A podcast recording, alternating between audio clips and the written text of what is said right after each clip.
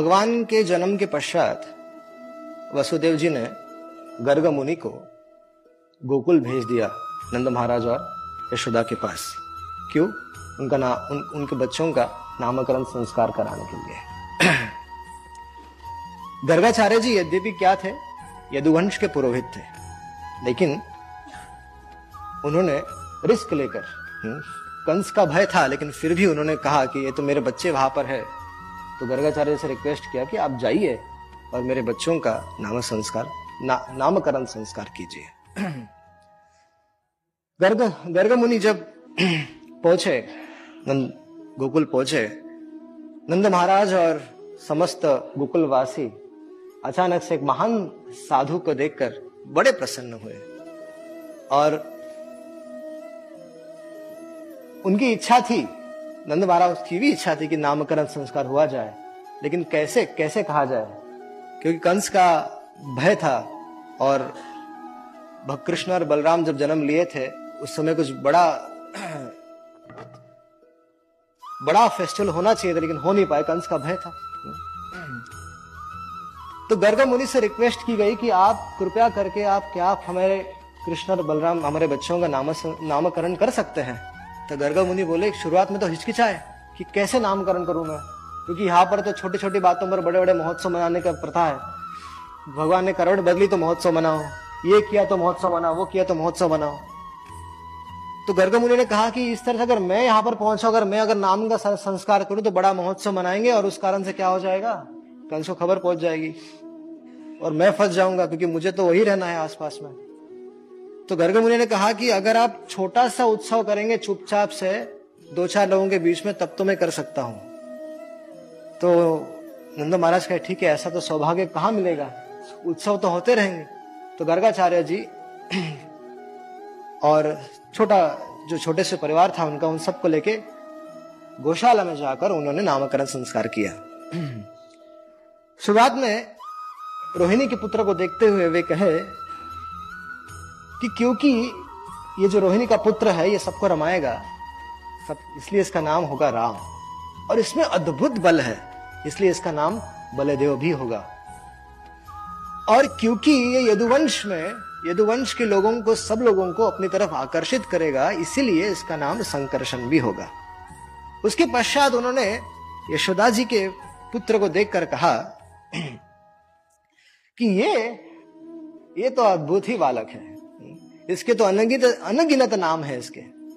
ये हर युग में जन्म लेता है और क्योंकि इस इस समय कृष्णता को प्राप्त हो इसलिए इसका नाम होगा कृष्ण। हम्म। लेकिन उन्होंने एक एक ऐसी बात कह दी कि क्योंकि इसने वसुदेव जी के पास भी पहले जन्म लिया है, इसका नाम इसलिए इसका नाम इसको वासुदेव होगा। अब नंद महाराज आश्चर्य में पड़ गए कि अरे, इसने वसुदेव जी के पास भी पहले जन्म लिया है। तो बोले, अरे, ये तो मेरा मतलब हम दोनों का पुत्र रह चुका है ये। अब ये भावना तो उनके मन में नहीं आई कि वसुदेव जी आकर छोड़कर गए थे। तो उसका कारण तो आगे पता कि, क्योंकि नंदा आत्मा आत्मा से उत्पन्न क्योंकि यहाँ पर दो जगह कृष्ण जन्म लिए थे। तो वसुदेव, नंद महाराज के इसमें ये धारणा ही नहीं हुई कि ये वसुदेव जी का पुत्र है। यही यही धारणा हुई कि पूर्व जन्म में कहीं पे इस मेरे लाला ने वसुदेव जी के पर भी जन्म लिया था और इसलिए इसका नाम वासुदेव हुआ। तो सुखदेव गोस्वामी इन सब घटनाओं का वर्णन करते हुए फिर भगवान की जो घुटनों के बल चलने की जो अद्भुत लीलाओं का वर्णन करते हैं, उसके पश्चात वे जब भगवान चलने लगे, उन घटनाओं का वर्णन करते हैं और उसके बाद किस तरह से उन्होंने माखन चोरी प्रारंभ की ब्रज में तो उन विविध प्रकार की लीलाओं का वर्णन करना वे प्रारंभ करते हैं। और करते करते करते करते हम्म, फिर वो आते हैं माँ माँ यशोदा और जो श्री कृष्ण की जो दंडित करने की जो माँ यशोदा ने किस तरह दंडित किया श्री कृष्ण को? एक ऐसी घटना होगी कि भगवान मिट्टी खा रहे थे और मिट्टी खाते खाते खाते बड़ा भगवान को बड़ा अच्छा लग रहा था आस्वादन कर रहे थे। जैसे हम लोग महाप्रसाद खाते भगवान का प्रसाद खाते वैसा भगवान को आनंद आ रहा था मिट्टी खाकर आनंद आ रहा था। और जब ये बलराम इत्यादि सारे जो भाइयों ने उनके देखा कि मिट्टी खा रहा है तो इसको तो दंड मिलना चाहिए। उसकी हाथों से छुड़ा रहे थे उसका हाथ। छोड़ मत खा मत खा। तो भगवान तो और खाते जा रहे थे। हम्म। तो अंत में कहा इसको तो इसकी तो पिटाई होनी चाहिए। तो जाकर धीरे धीरे बारी बारी से सब लोग जाकर माँ यशोदा को बोलने लगे कि हरे मैया तेरा लाला मिट्टी खा रहा है। बोला अच्छा हमारे हमारे घर की नाक नाक काट देगा तो पूरे आबरू मिट्टी में मिला देगा ये। हमारे इतने घर पे इतना दूध, माखन, दही सब पड़ा रहता है, ये जाके मिट्टी खा रहा है। तो जाकर माँ यशोदा ने उसको डांट दिया। तो भगवान बोले तो मैं तो माँ, मैं मिट्टी नहीं खाया हूँ। तो माँ बोली, झूठ बोलता है, सारा दाऊ सब झूठ बोलता है। हाँ ऐसे पॉलिटिक्स से झूठ बोलते हैं सब लोग। हम्म।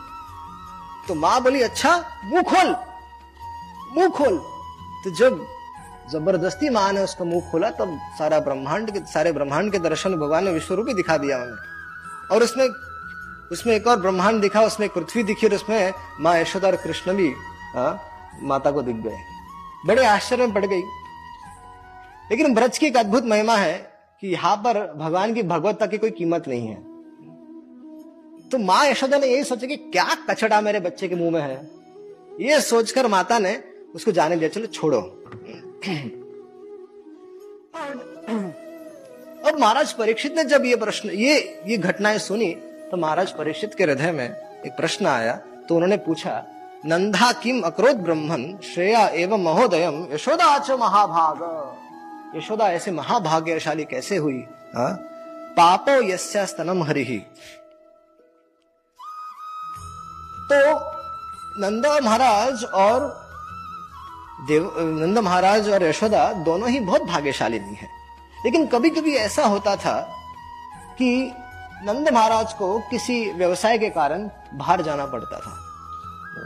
लेकिन माँ यशोदा नित्य निरंतर भगवान की संग, भगवान उनके पास ही रहते थे। दो चार दिन के लिए कभी बिज़नेस के लिए जाना पड़ता था, बाहर घूमने के लिए, या फिर मथुरा जाना पड़ता था टैक्स देने के लिए, इत्यादि, ये सब होता था। लेकिन यशोदा जो थी, वो बहुत भाग्यशालन थी क्योंकि कभी भी उसका वियोग नहीं हुआ भगवान से। वो हमेशा, भगवान थोड़े बड़े भी हुए तो बड़े होने के बावजूद भी वो आकर गोदी में बैठ जाते थे और माँ का स्तनपान करते थे। तो इस तरह से भगवान की जो माँ है, वो बड़ी सौभाग्यशालिनी थी। तो वात्सल्य भक्त में माता आते हैं, पिता आते हैं, गुरुजन भी आते हैं।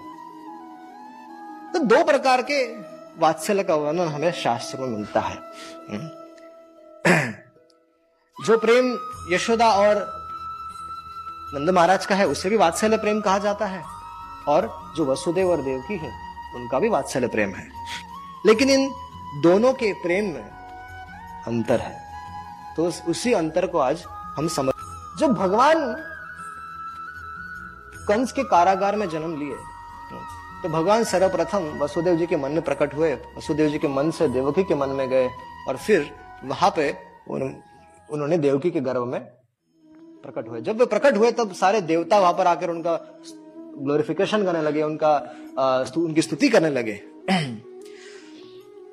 और देवकी माता ये सब देख रही थी कि सारे देवता आकर मेरे मेरे गर्भ में जो बालक है, उसकी स्तुति कर रहे हैं। और जब भगवान जन्म लिए तो समस्त ऐश्वर्य ऐश्वर्य के साथ जन्म लिए। कभी ऐसा देखा नहीं होगा कि बच्चा शंख चक्र गदा पद्म धारण किए, पैंट, शर्ट पहने कभी देखा बच्चा पैदा हुआ सब नंग नंग धड़न आता है। लेकिन यहाँ पर जो बच्चा पैदा हुआ है, वो धोती हाँ वो श्रीवत्स चिन्ह बड़े सुंदर तरीके से शंख चक्र छोटे छोटे शंख छोटे छोटे चक्र, छोटे गदा, छोटा पद्म, सब कुछ छोटे छोटे धारण किए जन्म लिए थे। तो माँ, देवकी ने देखा कि अरे वसुदेव जी ने देखा, देवकी ने देखा, ये तो साक्षात भगवान जन्म लिए है? मैंने तो मुझे तो पुत्र चाहिए था, लेकिन ये तो साक्षात भगवान आए हैं अभी वात्सल्य भी उमड़ रहा है हाँ? और साथ ही साथ, क्या हो रहा है भगवत, भगवान है ये ये भावना भी आ रही है तो दोनों मिश्रित है हम्म? वासुदेव देवकीर कृष्ण चरण मंदिला, ऐश्वर्य ज्ञाने दुहार मने भय हैला तो भगवान ने स्तुति कर दी अपने माता पिता की। सोचा मेरे माता पिता कंस के कारण डरे हुए हैं। तो उस बालक ने अपने माता पिता के पूर्व जन्म की कथा को सुना दिया। अब इससे तो और भय उत्पन्न हो गया वसुदेव और देवकी में। तो अरे बाबा, ये तो अपना छोड़े तो हमारे पूर्व जन्म की कथा बता रहा है। तो इससे और भय उत्पन्न हुआ। और वे वसुदेव वसुदेवर देव की भगवान की स्तुति करने लगे। भगवान मानकर स्तुति करने लगे। और अंत में वे कहती है कि, हे प्रभु, आप कृपया करके अपने स्वरूप को छुपा लीजिए। एक साधारण बालक जैसे बन जाइए। तो भगवान कहते, ठीक है माँ, जैसी तेरी इच्छा। हाँ? और फिर भगवान कहते कि, माँ, तुम मुझसे भयभीत मत होना। तो मुझे इस समय पिताजी पिताजी मुझे आप छोड़कर आइए गोकुल। मैं नंद बाबा के पास रहूँगा। तो इस तरह से जो भगवान ने माँ को आदेश माता पिता को आदेश दिया और वे गोकुल चले गए। तो वसुदेव और देवकी ने प्रार्थना की भगवान से। ऐसी स्थिति ब्रज में कभी उत्पन्न नहीं हो सकती कि नंद बाबा और यशोदा भगवान से प्रार्थना करो नंद बाबा और यशोदा, विशेषकर यशोदा माता थप्पड़ रोज पढ़ते थे भगवान को। एक बार एक जगह क्लास दे रहा था मैं और टीका में ऐसी बात आई कि भगवान रोज थप्पड़ खाते थे। तो ये विदेश में था तो विदेश में मैंने बात कह दी तो उनको विश्वास ही नहीं हो रहा था कि भगवान थप्पड़ खाते हाँ। उनको ये समझ ही नहीं आ रहा था कि भगवान भी मार खा सकते हैं तो ये भक्तों के भक्तों के बीच की बात कर रहा हूँ। उन्हें विश्वास ही नहीं हो रहा था। तो मैंने कहा कि, अरे भाई, हम लोग पूरे महीने बंदे हुए श्री कृष्ण की पूजा करते हैं। तो जो साल में एक ही बार बंदे जाते हैं क्या? तो रोज रोज फटके पड़ते हैं उनको। जब जब जब जब कुछ ना कुछ भगवान कुछ क्रीड़ा करते हैं जिससे कि सारे लोग परेशान हो जाते हैं थप्पड़ पड़ते हैं उन्हें। हम्म? यही तो ब्रज की महिमा है। ब्रज में भगवान के भगवत्ता की कोई कीमत नहीं है। वहाँ पर भगवान भगवान नहीं है, वहाँ पर नंद के लाला है, यशोदा का छोरा है। वहाँ पर भगवान श्री कृष्ण श्री कृष्ण नहीं, भगवान नहीं है। एक उदाहरण देता हूँ। जब माँ यशोदा ने दामोदर लीला के, जब दामोदर लीला हुई थी उस समय माँ यशोदा ने श्री कृष्ण को बाँध दिया। उस समय बलराम जी वहाँ पर नहीं थे। बलराम जी कई अपने मित्रों के साथ थे। तो जब बलराम जी को पता चला, उनको बस इतनी खबर आई वायरलेस से कि, नंद तुम्हारा भाई बन गया है। बस इतना ही सुनना था कि बलराम जी का पारा चढ़ गया कि कौन मेरे कृष्ण को बांधा है? किसमें इतना सामर्थ्य हो गया कि इसने मेरे कृष्ण को बांधा है? और यही ताव ताव के साथ बलराम जी आ गए। और बलराम जी ने श्री कृष्ण को देख लिया कि, कृष्ण, क्या हो गया? किसने बांधा है तुझे? मैं सारे संसार को फूक दूँगा ब्रजमंडल फूक दूँगा। जानता नहीं मैं कौन हूँ? तो भगवान बोले, माँ ने बांधा है। अच्छा। तो बलराम जी बोले, बाप रे। अरे कृष्ण तो बड़ा पंगा ले लिया तूने। क्या कर दिया? कुछ नहीं, वो माखन चोरी, माखन का जो मटका था मैंने तोड़ दिया। तो बलराम ने फट करके मारा। बोला, समझ में नहीं आता तुझे? कितनी बार समझा चुका हूँ। अपने घर में क्यों करता है? बाहर चोरी करता है, बात समझ में आती है। यहाँ घर के अंदर करने की क्या आवश्यकता थी? तो लाला बोले, दाऊ बड़ी समस्या हो गई। बोले, देखो, मेरे सारे मित्र देख रहे हैं। सब लोग, सारे गोपियाँ देख रहे सब हंस रही है मुझ पर कुछ तो करो ना। अरे, कृष्ण, अगर कोई और कतन में छुड़ा भी लेता, लेकिन माँ माँ माँ ने बांधा तो मैं क्या कर सकता हूँ? नहीं, दाऊ, थोड़ा ट्राई तो करो। तो दाऊ, फिर से क्रोध क्रोध, क्रोश में आए, क्रोध में आते हैं और बोलते हैं यशोदा, तूने अपने आप को समझ क्या क्या रखा है। जानती है कृष्ण कौन है? तो बोला, कौन है? अरे ये नरसिंह देव है, यही राम है, यही है, यही बामन बनकर आता है। बोला अच्छा और तू, तेरा परिचय? मैं अनंत शेष हूँ, मैं ही लक्ष्मण हूँ। बोलो अच्छा सारे अवतारों को मेरा ही घर मिला है? और किसी का घर नहीं मिलता इन लोगों को? हाँ? तो माँ ने छड़ी उठाई, दाऊ को दिखा दे, देख बलराम। ज़्यादा नाटक करेगा तो तुझे उसी उखल के साथ बाँध दूँगी। और दोनों पड़े रहना किसी में हिम्मत नहीं तुमको छुड़ाने में। तो दाऊ ने विचार किया, भाई, ये तो गड़बड़ हो जाएगी। तो गड़बड़ हो जाएगी? तो दाऊ ने बोला, दाऊ वापिस चले गए कृष्ण के पास और बोले कि, कृष्ण, अगर कोई और होता ना, दिखा देता उसको। लेकिन माँ के सामने क्या करें? मुझे तो तो मुझे भी बाँध देगी। तो ये भाव जो ब्रज में है, ये भाव मथुरा वाले और द्वारका वाले कभी सोच भी नहीं सकते। तो ये अंतर है ब्रज लीला में और ब्रज के माधुर्य में और द्वारका, मथुरा द्वारका के प्रेम में।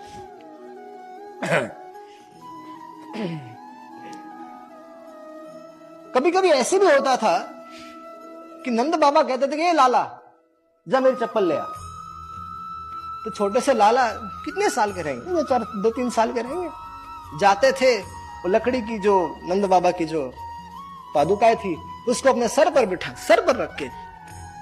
इतना भारी होता था फिर भी बेचारे लेकर आते थे कि बाबा मेरे बाबा की चप्पल है। हम्म? तो लाकर बाबा ले। तो ये ब्रज का भाव है?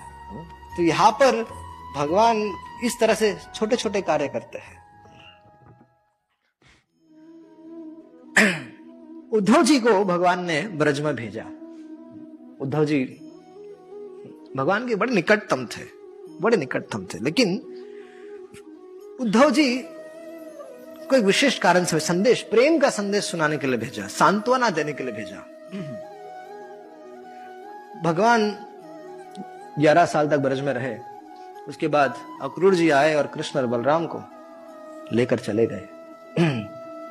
लेकर जाने के बाद जो ब्रजवासी थे, ब्रजवासी गण थे, माँ यशोदा, विशेष माँ यशोदा, नंद बाबा सारे विरह में रोते थे। भगवान के मित्र सारे गो, सारे गोपियाँ भगवान के विरह में रो रोकर पागल होती थी।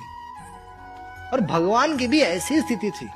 भगवान भी मथुरा में थे लेकिन इनके विरह में पागल हो रहे थे। लेकिन क्या करें? जा नहीं पाएँगे। तो बहुत चिंतन करके बहुत विचार करके भगवान ने उद्धव जी को कहा उद्धव ब्रज में जाओगे? हुँ? मेरा एक संदेश ब्रजवासियों को सुना देना मेरी माँ को सुना देना। गोपियों को सुना देना। अभी उद्धव जी का परिचय क्या है? उद्धव जी बृहस्पति जी के शिष्य है और बृहस्पति कौन है? ज्ञानी है। तो उद्धव भी ज्ञानी भक्त है। और भगवान के तो प्रिय है। बहुत प्रिय है, लेकिन इतने कैसे, कितने प्रिय है? भगवान कहते हैं, न तथा में प्रियात्मा आत्मो योनि में शंकरा, न च संकर्षणो, न श्री नयवात्मा च यथा भगवान क्या कहते हैं भगवान? हे उद्धव, ब्रह्मा जी जितने मुझे प्रिय नहीं है, शंकर मुझसे जितने प्रिय नहीं है, मेरा दाऊ बलराम जितना मुझे प्रिय नहीं है, लक्ष्मी जितनी मुझे प्रिय नहीं है, उतने प्रिय तुम हो मुझे उद्धव? ये भगवान कहते हैं उद्धव जी को। यद्यपि उद्धव जी ज्ञानी भक्त थे प्रेम था उनमें लेकिन मिश्रित प्रेम था। ज्ञान और ऐश्वर्य से मिश्रित प्रेम था भगवान का, भगवान के प्रति। इसलिए उद्धव जी को प्रेम क्या है, प्रेम का डेफिनेशन क्या है, उसको समझने के लिए उद्धव जी को ब्रज में भगवान ने भेज दिया। बहुत सारे पत्र लिख कर दे दिए। और उद्धव जी यही विचार कर रहे थे कि अरे गाँव के गवार लोग हैं। इनको समझाना तो बहुत आसान हो जाएगा। हा? बड़े बड़े दो, चार, पाँच, दस, पंद्रह श्लोक बोल दूँगा, यहाँ वहाँ से समझ जाएँगे, डर जाएँगे बेचारे। तो उद्धव जी बड़े आत्मविश्वास के साथ भगवान का संदेश प्राप्त कर ब्रज में प्रवेश करते हैं, अपने ज्ञान का भंडार लेकर ब्रज में प्रवेश करते हैं। और जैसे उद्धव जी का रथ ब्रज में प्रवेश करता है, वहाँ की जो मिट्टी है, वो उड़कर उद्धव जी के शरीर पर लग जाती है। और उद्धव जी अपना सारा जो कुछ जो कुछ कार्य करने के लिए आए थे, वो सारा भूल जाते हैं कि मैं क्या करने आया ब्रज में प्रवेश करते ही उनका सारा ज्ञान खत्म हो जाता है। ज्ञान का भंडार जो लेकर आए थे ये बोलूँगा वो बोलूँगा ये करूँगा वो करूँगा वो सब समाप्त। अब उद्धव जी बस ब्रज में ब्रजवासी ब्रजवासियों का प्रेम देख रहे थे। कोई कैसे कैसे नंद बाबा रो रहे हैं कैसे यशोदा रो सारे कैसे सखा रो रहे हैं कैसे गोपिया रो रही है। उद्धव जी नंद बाबा के पास जाते हैं कहते हैं नंद बाबा हम्म, अरे Krishna is the supreme lord Krishna जो है, पूर्ण पुरुषोत्तम भगवान है, सर्व, सर्वव्यापी है वो, सब जगह है वो। तुम क्यों रोते हो उसके लिए? तो नंद बाबा बोले, बाबा, तेरे लिए ईश्वर है, मेरे लिए तो मेरा बेटा है।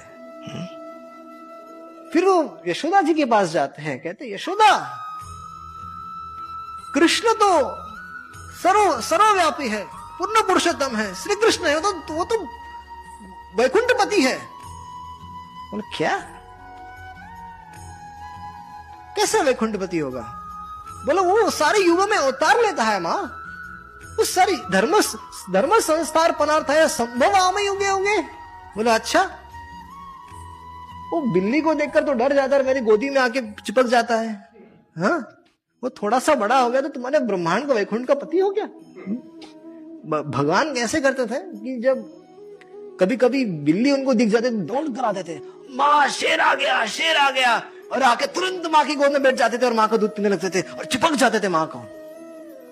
तो जितनी सारी लीलाई जितनी सारी लीलाएँ भगवान करते थे ना ब्रज में, गिरिराज धरण, उठाना, कालिया दमन, लीला करना, ये सारी जब चीज़ें जब लाला इस तरह से बिल्ली से डरकर माँ माँ की गोद में आ जाता, चिपक जाता था तो वो सारा जो लीलाएँ भगवान ने की थी बोला, अरे अरे वो सारी लीलाएँ तो, तो नारायण की कृपा से होती है। मेरा बच्चा तो साधारण बच्चा है। मेरा बच्चा अपना बच्चा है। हा? तो उद्धव जी ज्ञानी भक्त थे। हुँ? हम्म? लेकिन ज्ञान था प्रेम नहीं था शुद्ध प्रेम नहीं था। और प्रेम कैसा था अगर भक्ति कैसी थी ज्ञान और ऐश्वर्य से मिश्रित थी। और उस कारण से क्या होता था रति संकुचित। जो प्रेम था जो शुद्ध प्रेम था वो कम रहता था ज्ञान और ऐश्वर्य ज़्यादा रहता था। ऐश्वर्य ज्ञान प्रधान संकुचित प्रीति देखिया न माने ऐश्वर्य केवल रति केवल भक्ति का क्या सिद्धांत है कि उसमें शुद्ध भक्ति का क्या सिद्धांत है कि उसमें भगवान के ज्ञान और ऐश्वर्य का लवलेश भी नहीं होता। उसमें शुद्ध हाँ, तरह से भगवान में साक्ष्य होता है। अभी देखिए भगवान का साक्ष्य देखिए यहाँ का साक्ष्य देखिए ब्रज का साक्ष्य देखिए और द्वारका का साक्ष्य देखिए। ब्रज का साके कैसा है? भगवान और सारे जो उनके ग्वाल बाल थे एक साथ खेला करते थे। कभी कभी दो ग्रुप बनते थे। एक बलराम जी का ग्रुप होता था और एक कृष्ण का ग्रुप होता था। और जो भी हार जाता था, उस हारे हुए को, जीते हुए ग्रुप को उठाकर ले जाना है। तो एक समय ऐसा कृष्ण हार गए। कृष्ण की जो टीम थी, वो हार गई। तो भगवान तो बलराम और सब लोग बोले कि चलो कृष्ण, इसको घोड़ा घोड़ा बनो घोड़ा बनो और इसको उठा के ले जाओ वहाँ तक। तो बलराम की ये बलराम और इनके सारे साथियों की बात से कृष्ण बोले, नहीं नहीं, मैं आनंद बाबा का लड़का हूँ, मैं राजा का पुत्र हूँ, मैं ऐसा नहीं कार्य कर सकता।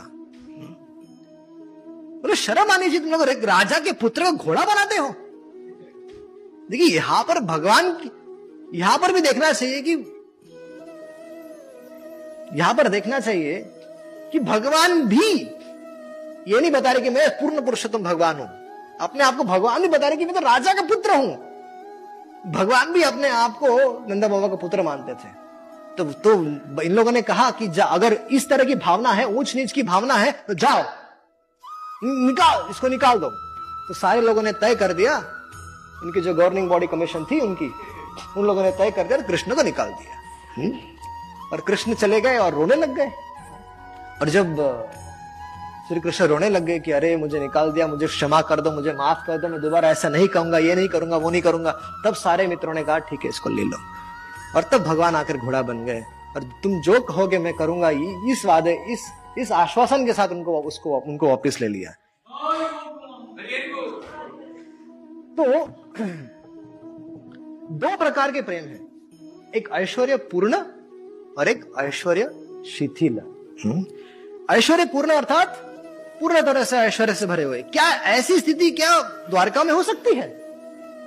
द्वारका में कभी कभी ऐसी स्थिति आएगी कि भगवान का जो मित्र है वे ऐसा बोलेंगे कि हे भगवान हमें तुम उठा लो उठा के ले चलो मुझे। तो क्या भग, क्या ऐसे कभी भाव आएगा द्वारका के मित्रों में? कभी नहीं आ सकता। विचार भी नहीं करता। उनका कैसे उनकी मित्रता कैसे थी? उद्धव जी मित्र थे अर्जुन मित्र थे सखा थे लेकिन कैसे मित्र थे? ऐश्वर्य पूर्ण मित्र थे। हाथ जोड़कर। हम्म? साक्ष्य था। लेकिन जैसे जैसे हमारे ऑफ़िस में, जैसे भक्त, जो ऑफ़िस भक्त लोग जो काम करते हैं, उनके लिए उदाहरण है कि जो ऑफ़िस में जैसी उनकी मित्रता होती है, वो कैसी होती है? प्रोफेशनल रिलेशनशिप होता है। मित्रता होती है, लेकिन सम्मान के साथ अच्छा। लेकिन यही अगर अपने कोई बचपन का लंगोटे यार कोई मिल जाए तो उसके साथ कैसी मित्रता होती है? हुँ? गाली गरोज के साथ वाली मित्रता होती है। हुँ? उसके साथ कोई संकोच नहीं होता लेकिन ऑफ़िस के जो मित्र होते हैं उनसे संकोच करना पड़ता है। भाई बुरा मान जाएगा। लेकिन यही बात अगर हमारे हमारे जो बचपन के स्कूल के कोई मित्र मिल गए हाँ तो उनके साथ जो मित्रता होती है वो कैसी होती है? वो अद्भुत ही अलग ही होती है वो। उनमें कोई नहीं उसमें उनमें कोई ज्ञान और ऐश्वर्य नहीं होता। उनमें उनमें सम्मान करने की बात नहीं होती। आओ तो सीधा पीट दो उसको तब भी कुछ नहीं बोलेगा। हाँ।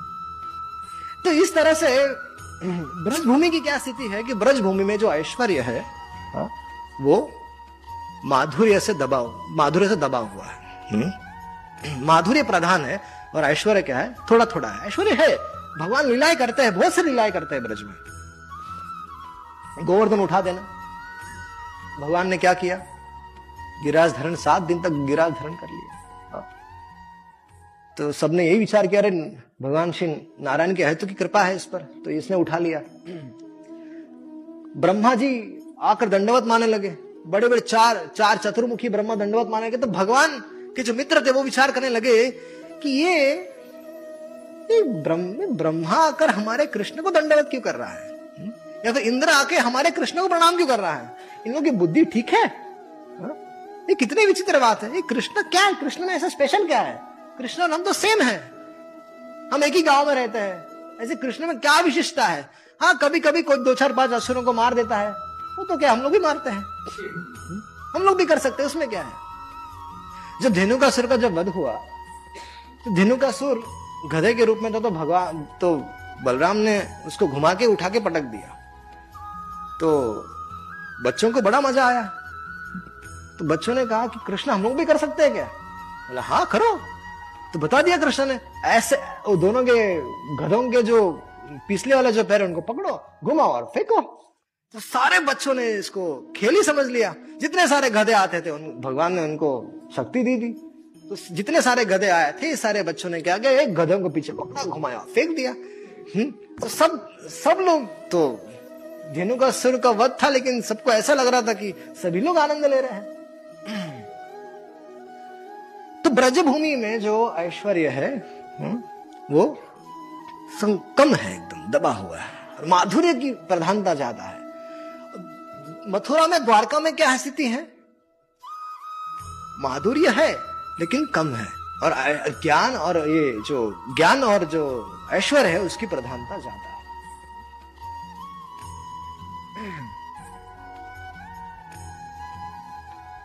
अगर हम जब दोनों की भगवान के जन्म की स्थिति की बात की जाए तो जब यहाँ पर जन्म लिया था तो देवता आगे स्तुति किए, आपने तो मैंने आपको बताया। लेकिन गोकुल में जब जन्म लिया, जब गोकुल में जब भगवान जन्म लिए देखिए सुखदेव गोस्वामी बताए हैं नंदस्व आत्मज उत्पन्न है हम्म?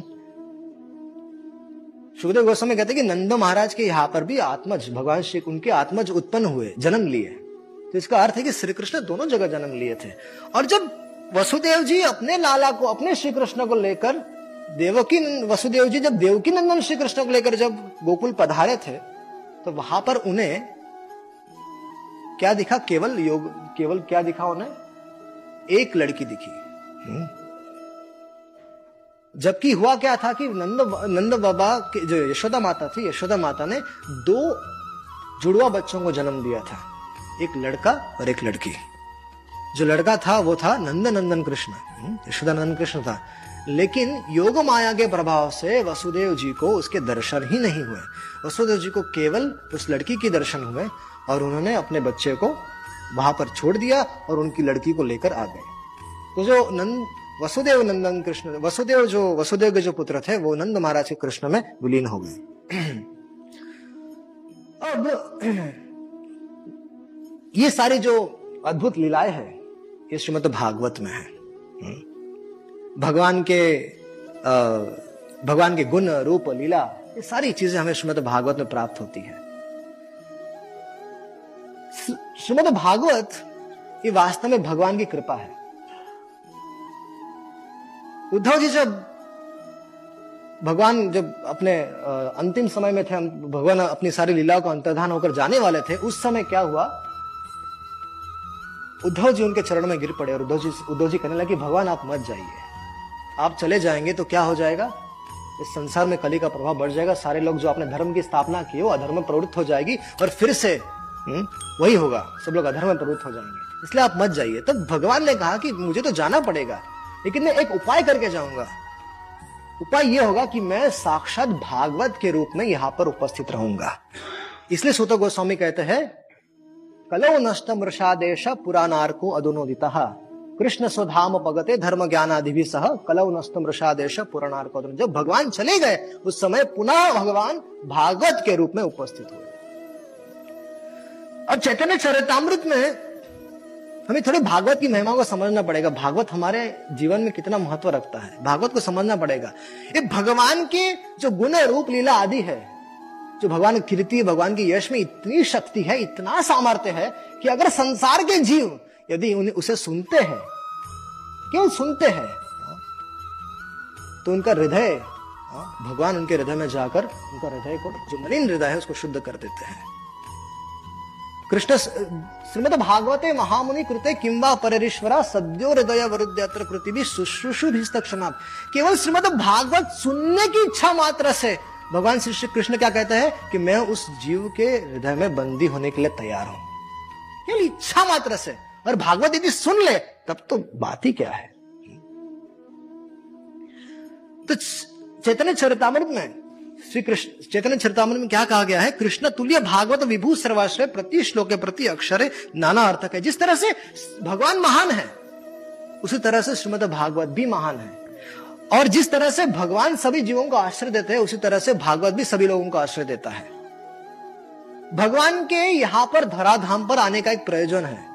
भगवान इतनी बार अवतार लेते हैं, उनके यहाँ पर आने का प्रयोजन होता है। क्या प्रयोजन होता है कि संसार का जो बद्ध जीव है, उनको अपनी तरफ़ आकर्षित करे, अपना प्रेम प्रदान करे, अपने प्रेमी भक्त बनाए। उनका मुख्य प्रयोजन होता है। तो वही प्रयोजन जो भगवान को प्रयोजन है प्रश्न हो सकता है कि भगवान अभी तो है नहीं, लेकिन उनका अभी उनका जो मिशन है जो प्रयोजन है, उनका कैसे सिद्ध हो रहा है? तो भागवत के रूप में सिद्ध हो रहा है। तो भगवान भागवत के रूप में है, और भक्त लोग भगवान के गुण रूप लीला आदि को गाते हैं भागवत में से। और जो भगवान का कार्य है, क्या भगवान का कार्य है? संसार के बद्ध जीवों को अपनी तरफ़ आकर्षित करना। ये भगवान का कार्य है। तो वही कार्य भागवत भी करता है। साधु लोग भी करते हैं। साधु जन भागवत में से भगवान के गुण भगवान के रूप भगवान की लीलाओं को गाते हैं, प्रकाशित करते हैं। और क्या होता है? संसार के बद्ध जीवों को श्री कृष्ण से जोड़ देते हैं। हम्म?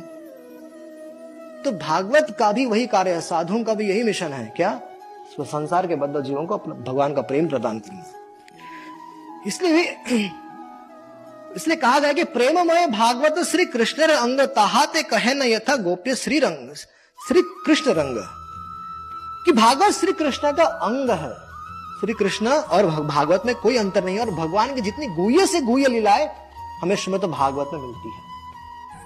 लेकिन एक बात है, ये भागवत हमारा जीवन कैसे बनेगा?